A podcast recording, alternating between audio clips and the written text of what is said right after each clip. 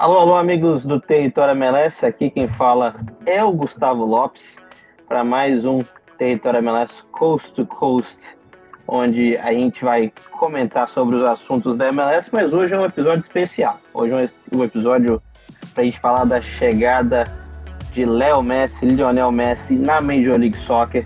Quase tudo certo, quase tudo ali assinado no papel, faltam alguns detalhes, mas é isso aí. Episódio especial do territóriomls.com, onde você acompanha tudo do futebol na América do Norte. A gente vai falar um pouquinho aqui da, dessa chegada do Messi, um pouquinho da estrutura, um pouquinho do que, que a gente pode esperar de Lionel Messi, os mais variados assuntos envolvendo a chegada do Lionel Messi. Eu sou o Gustavo Lopes diretamente de Boston. Estou aqui com meus amigos Gustavo Guimarães, diretamente de New Jersey, e Paulo Júnior, diretamente de Seattle, no belíssimo estádio, estado de Washington, que não é Washington DC, diga-se de passagem, amigos.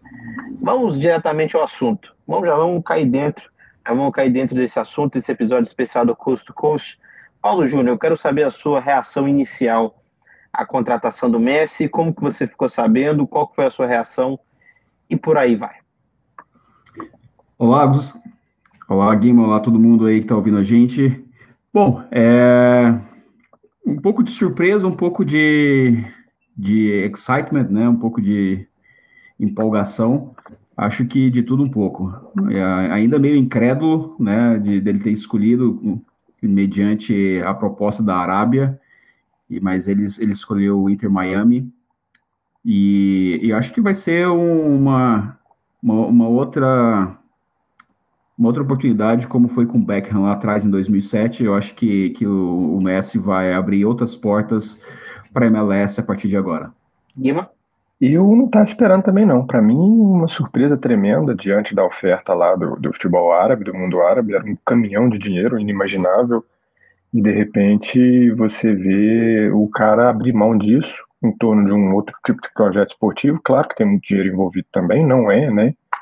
O, mesmo, a mesma quantidade, mas ainda são cifras consideráveis, além da participação em acordos com a Apple, com a Adidas, é, com a própria liga, né? A possibilidade de ser dono, de ser acionista de um time.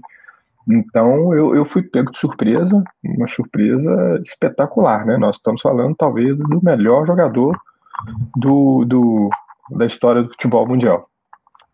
É, né, uh, assim, né, é, foi, pegou um pouco de surpresa também. Eu não esperava que viesse tão cedo na pré-temporada, no, no, fim da temporada, né? A MLS está no meio ali, no, chegando na metade da temporada. Então, realmente é surpresa. A gente vai fazer um debate aberto aqui, então Gente, sinta-se livre para poder entrar e também e, e, dar um comentário e poder debater. O, Messi, que acabou de terminar o contrato com, Inter, com o PSG, de contrato de dois anos, ele disse que ele queria decidir, uh, ele queria decidir isso o mais rápido possível para ele poder só focar nas férias dele, né? Dois anos no PSG que ele não gostou muito, muito difíceis para ele e para a família. Uh, como um sul-americano, eu fico triste de ver o Messi não voltando para o Barcelona mas entre as opções na mesa, eu fico feliz que seja o Inter Miami, uh, fico feliz que seja a MLS, não só porque eu estou aqui, mas que o dinheiro da Arábia, o dinheiro sujo da Arábia não me alegra. Não sei se os amigos compartilham da mesma opinião.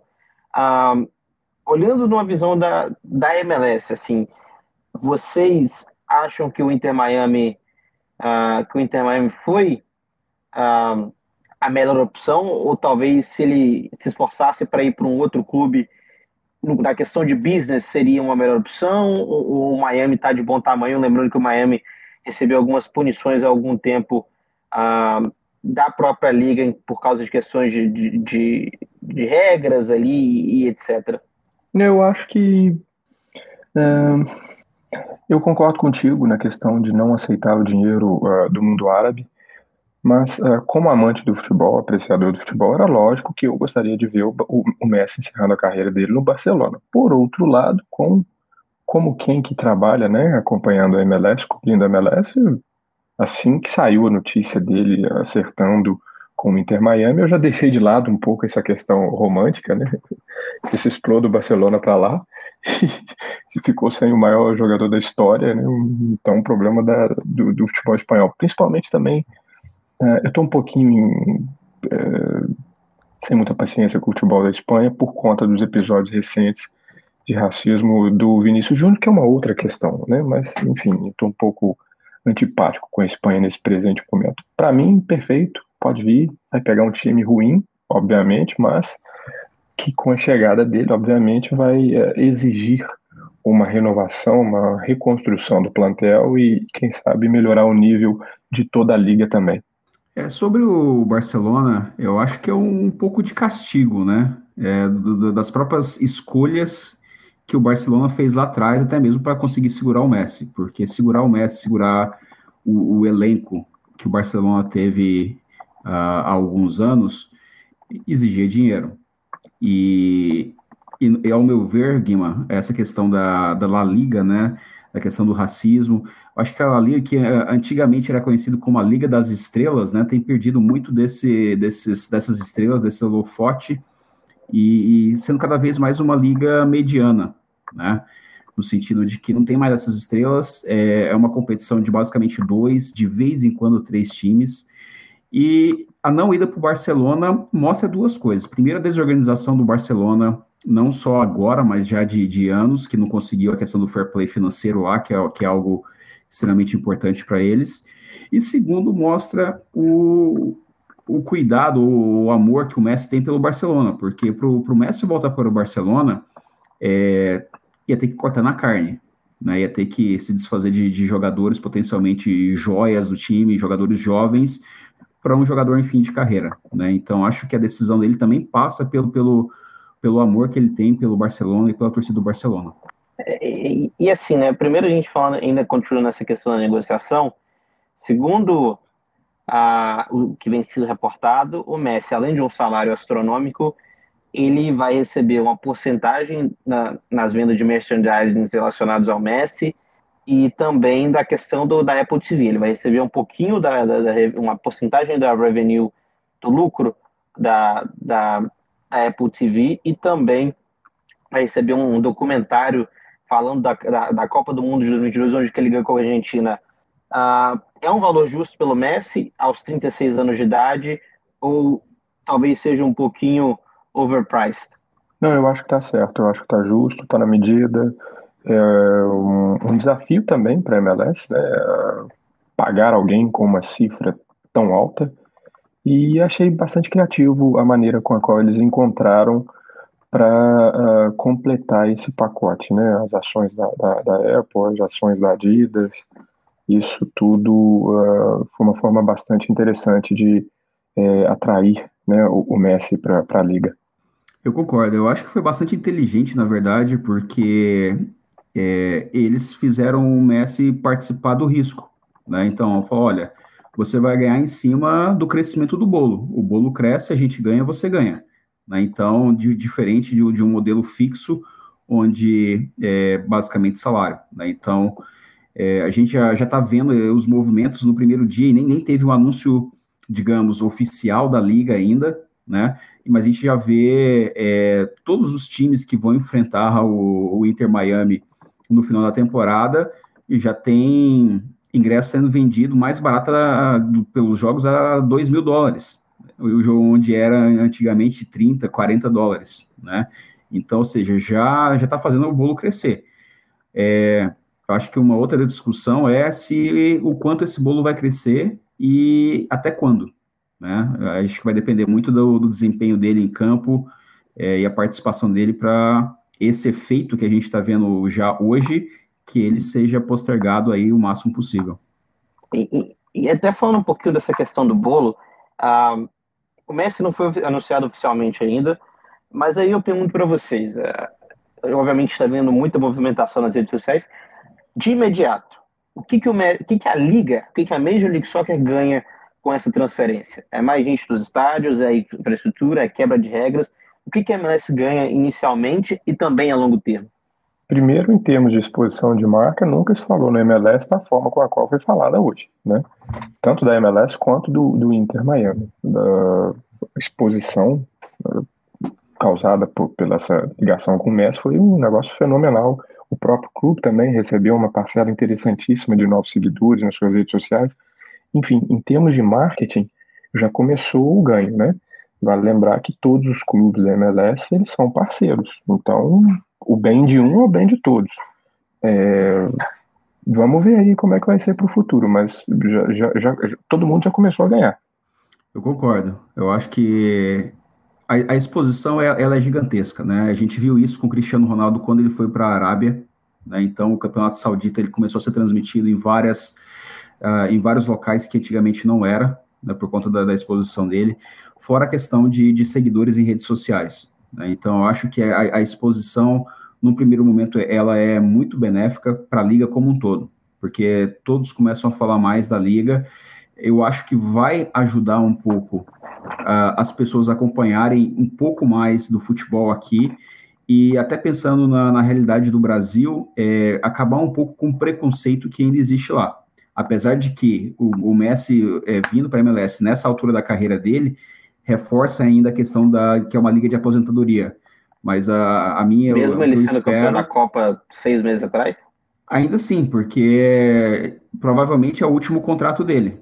Né? Até porque é um contrato de dois anos, né? Dois anos ou quase, quase três.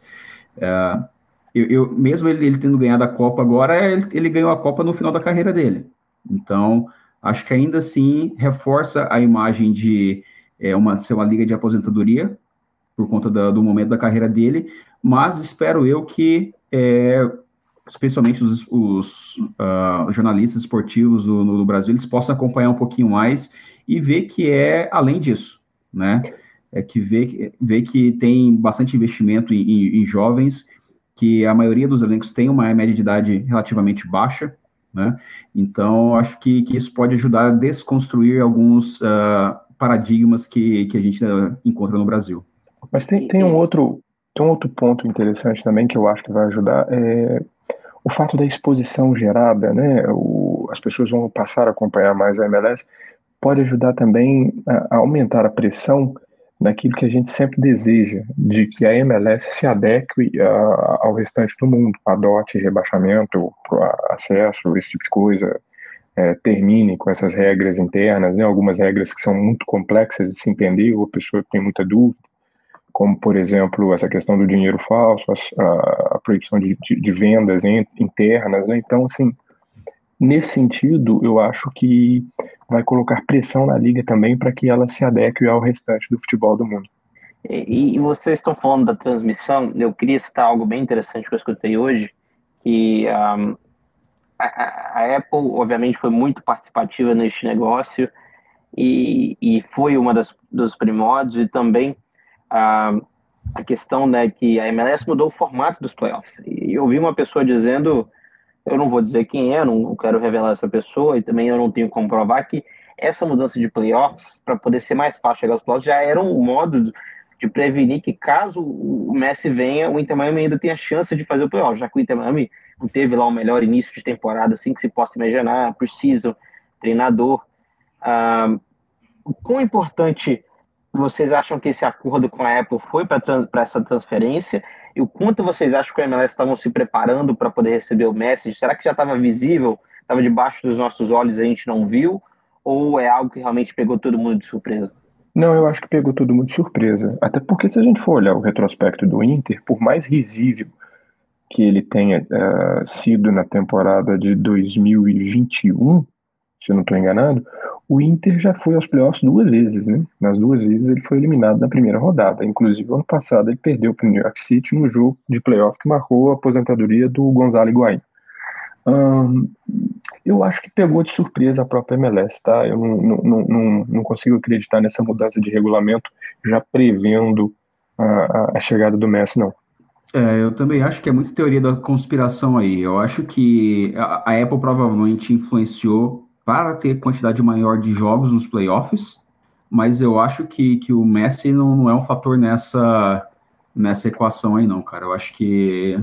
E especialmente porque essa decisão foi tomada antes do início do campeonato, onde não se sabia como é que o Inter Miami seria. E eu acho que naquela época é, não tinha tanto pessimismo em relação ao Inter Miami é, em relação à campanha que, que eles estão apresentando agora. Então eu, eu, eu te faço essa pergunta. Uh, você é o Don Garber. Eu começo com o Paulo essa pergunta. Você é o Don Garber. você quer trazer o melhor jogador de todos os tempos para a MLS e colocar no Inter Miami, que é um time que foi para o playoff duas vezes, nunca ganhou nada, é um time recente, que joga num estádio que é um estádio temporário. Qual que é o pitch para você trazer o Messi para a MLS? Porque, na minha opinião, é um pitch bem difícil, né? Comparando com qualquer opção europeia que se tenha lá fora. Qual que é o pitch que você faz para o Messi? O que, que tem de interessante para o Messi para ele poder aceitar vir para a MLS? Eu, eu acho, eu, eu, vejo isso como uma jogada de, de, de marketing. É, eu, eu acho que a liga não tem interesse em trazer o, o Messi para um time como o LAFC, como o, o Seattle. esses times que já estão em evidência, esses times que já têm sucesso relativamente no, no passado recente. Eu acho que o Miami, por exemplo, eu acho que talvez sempre foi visto como um, um, potencial e esse potencial nunca se realizou talvez a, a vinda do, do Messi para um time como o Miami é dar uma explosão naquele mercado. Né? Miami é, é uma das cidades, uma das regiões com maior índice de, de, de latinos nos Estados Unidos. Talvez a, a intenção de trazer o Messi para aquela região é justamente dar um boom naquela região, já que é, eu, eu, não tenho os números, mas acredito que, que o, por exemplo, season ticket holders lá, né, os torcedores que têm ingresso não seja um número tão alto, uh, presença de público rodada a rodada também não deve ser muito alto, e tudo isso muda agora, é uma outra figura, né?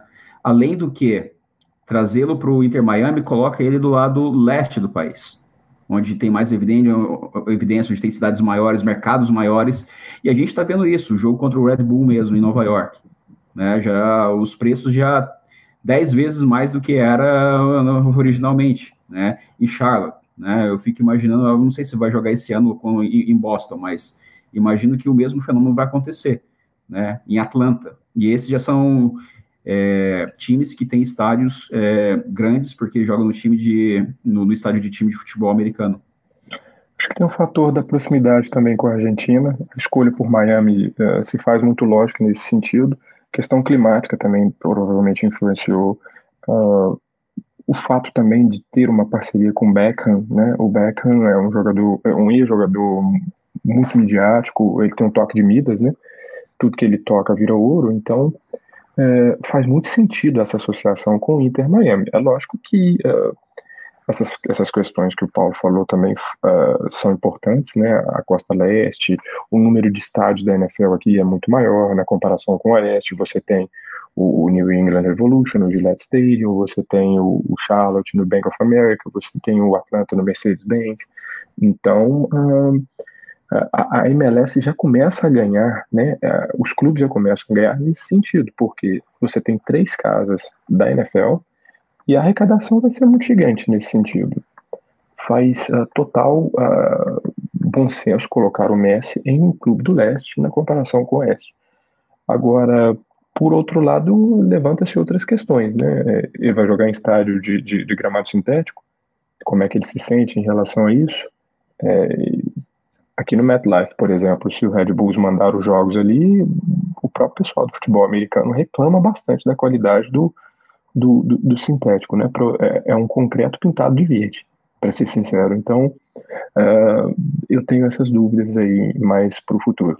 E já passando para a reta final do nosso programa, já que vocês citaram estádios, a gente vai entrar nesse tópico. Uh, tem, existe uma confusão entre a diretoria do Inter Miami com o pessoal do Red Rock Stadium, que é onde joga o Miami Dolphins.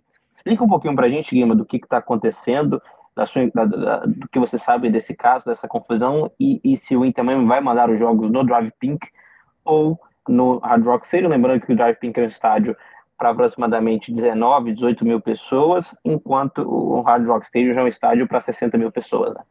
Existe um conflito de interesses e de, de, ideias dos dois proprietários, né, do, do, do Hard Rock Stadium com o, os irmãos Mass, né, o os donos do Inter Miami. E então, a priori, é, lembrando meu tempo de faculdade aqui usando a priori, a priori, os jogos do Inter Miami serão no, no, no Drive Pink, né? Mas se ele ficar mandando as partidas ali, ele vai perder grana, a MLS vai perder grana e não é interesse de ninguém é, ter o Messi e ainda assim perder dinheiro, né? Então, é, vai haver uma, uma pressão muito grande para que essas partes aí entrem num acordo para que todo mundo possa ganhar financeiramente no futuro. Um, quando o Zlatan Ibrahimovic veio jogar na MLS, ele não jogava em gramado de campo sintético, uh, por causa que ele tinha lesão no joelho e, e, etc. Vocês acham que o mesmo vai acontecer com o Messi? Eu acho que pode acontecer, mas ele já deve ter aceitado as condições prévias uh, do contrato com o Inter Miami, já sabendo que, que existe essa possibilidade de jogar em piso sintético. É, eu acho também que o histórico de lesões do, do Messi é, é, pequeno, né? Ele praticamente não teve lesões sérias ao, ao, longo da carreira dele. E até isso foi que permitiu ele ter sucesso durante praticamente 20 anos, né? É, é, é podemos ver essa. O Messi não tem realmente um histórico de lesões. Ele já jogou no Gillette Stadium antes, né? É, e também já jogou acho que em estádio de futebol americano aqui. Seattle, ele jogou aqui em Seattle, ele teve o Seattle, jogo da Argentina. Ele, em estádio de futebol americano que eu me lembro, ele jogou em Seattle, ele jogou Matt, no Foxboro, no MetLife, e acho que tem mais um que eu estou me esquecendo agora. No MetLife, no... no MetLife, inclusive, ele fez um gol na vitória sobre 4 a 3 no Brasil, que concorreu, se eu não estou enganado, ao gol mais bonito do ano. Ele pega a bola no metade do campo e sai driblando toda a defesa do Brasil. Que ele, ele jogou, se eu não me engano, Como é que é? É aquele que ele deixa o Kaká para trás? Não, não, não, não. O Kaká não tava, não. Não, era uma seleção sub-20, foi antes da, das Olimpíadas de Londres.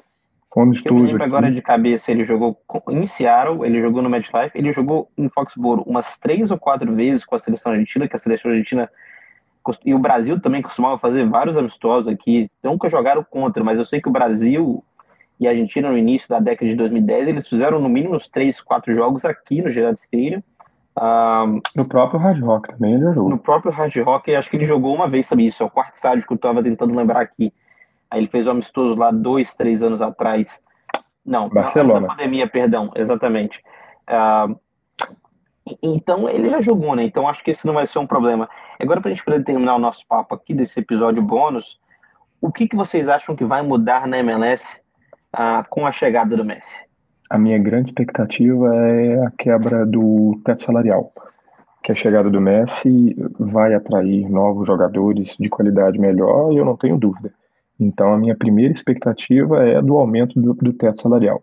Se a gente trabalhar, é, talvez criar uma fase intermediária, eu li, eu li até na internet, o, o Lopes, eu imagino que vocês devem, devem ter visto também, de 25 a 40 milhões de dólares, eu acho que você já aumenta é, e você já qualifica bastante os elencos aqui do futebol nos Estados Unidos. Mas a, a minha grande expectativa é em relação à quebra do teto salarial. Eu acho que vai trazer um efeito cascata é, com essa questão de, de, visibilidade. Eu acho que vai ter mais gente se interessando em vir para cá né, tanto jogadores renomados, mas também aqueles em início de carreira. Eu acho que, que vai abrir os olhos de muita gente para o que é a MLS, que ainda não é a oitava maravilha do mundo, mas eu acho que, que é uma liga ok, é uma liga boa de se acompanhar, com alguns bons jogos. Né? É claro que de vez em quando tem, tem um, um jogo ruim, mas se você pegar o Brasileirão também não é diferente. Né? Então, é, eu acho que vai mudar uh, no médio prazo ali, e eu acho que isso vem num momento bem importante, que é esse momento antes Copa do Mundo.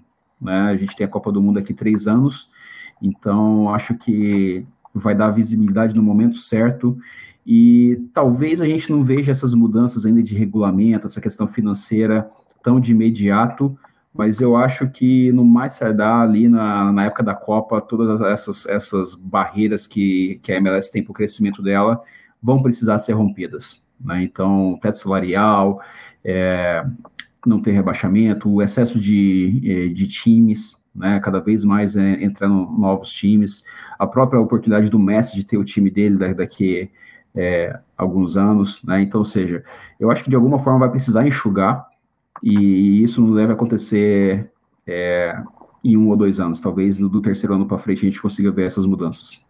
Eu tô nessa com o Guima, eu acho que o salário, o teto salarial tem que acabar essas regras de elenco. E eu tenho uma opinião minha, talvez seja com um pouco do conhecimento de coisas de bastidores que eu sei, que eu tenho a impressão que assim que o Messi assinar o contrato e pisar nos Estados Unidos, essa, essas regras salariais acabam. Eu acho. Essa é a minha, a minha opinião baseada na minha informação, que não é uma informação concreta, é só o que o pessoal ali dos bastidores pensa que vai acontecer se começa a assinar o contrato, botar a tinta no papel, essas regras acabam. Uh, não, não vai ser sustentável ter essas regras comece na MLS, porque vai ser um cara recebendo 20, 30 vezes mais do que o teto salarial de uma equipe. Então acho que não se sustenta. Amigo, só rapidinho aqui, Guima, você acha que vai mudar alguma coisa para a mídia? A questão do Messi vir para cá, em questão de como que a mídia vai ter acesso, questão de estrutura, ou você acha que vai continuar mesmo? Eu acho que os clubes vão precisar serem mais seletivos, porque o interesse vai aumentar. Quem já está estabelecido, eu espero que tenha lá o seu lugar preservado, mas é, vai haver uma seletividade sim, até porque muita gente que não cobre ou que não trabalha ou que não acompanha a MLS com a chegada do Messi agora vai começar a ter esse interesse, inclusive as pessoas da mídia, né? Se você parar para pensar hoje, eu vi o Pat McAfee no podcast dele falando sobre o, o, Lionel Messi, é um negócio fantástico. O Pat McAfee, para quem não sabe, é um ex-jogador de futebol americano e que tem o, o, podcast dele que é muito famoso aqui dentro dos Estados Unidos. Mas uh, para nós, do território MLS, eu espero que não mude nada.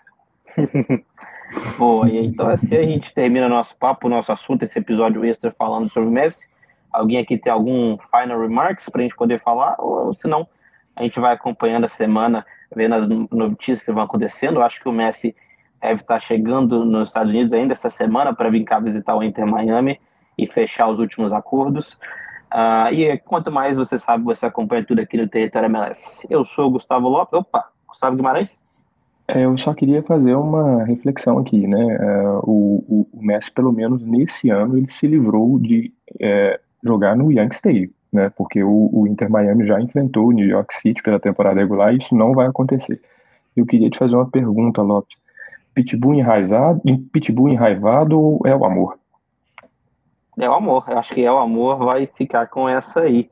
A PJ, me joguei no chão ou menino da porteira?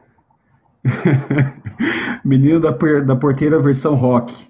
É isso. Assim a gente vai terminando esse podcast com uma resposta que eu não esperava. Amigos, eu sou Gustavo Lopes, territoriamls.com, arroba territoriamls nas redes sociais. Você acompanha tudo lá. Obrigado por estarem com a gente. Mais um episódio. Obrigado a Betano, que sempre dá aquela moral. E até a próxima.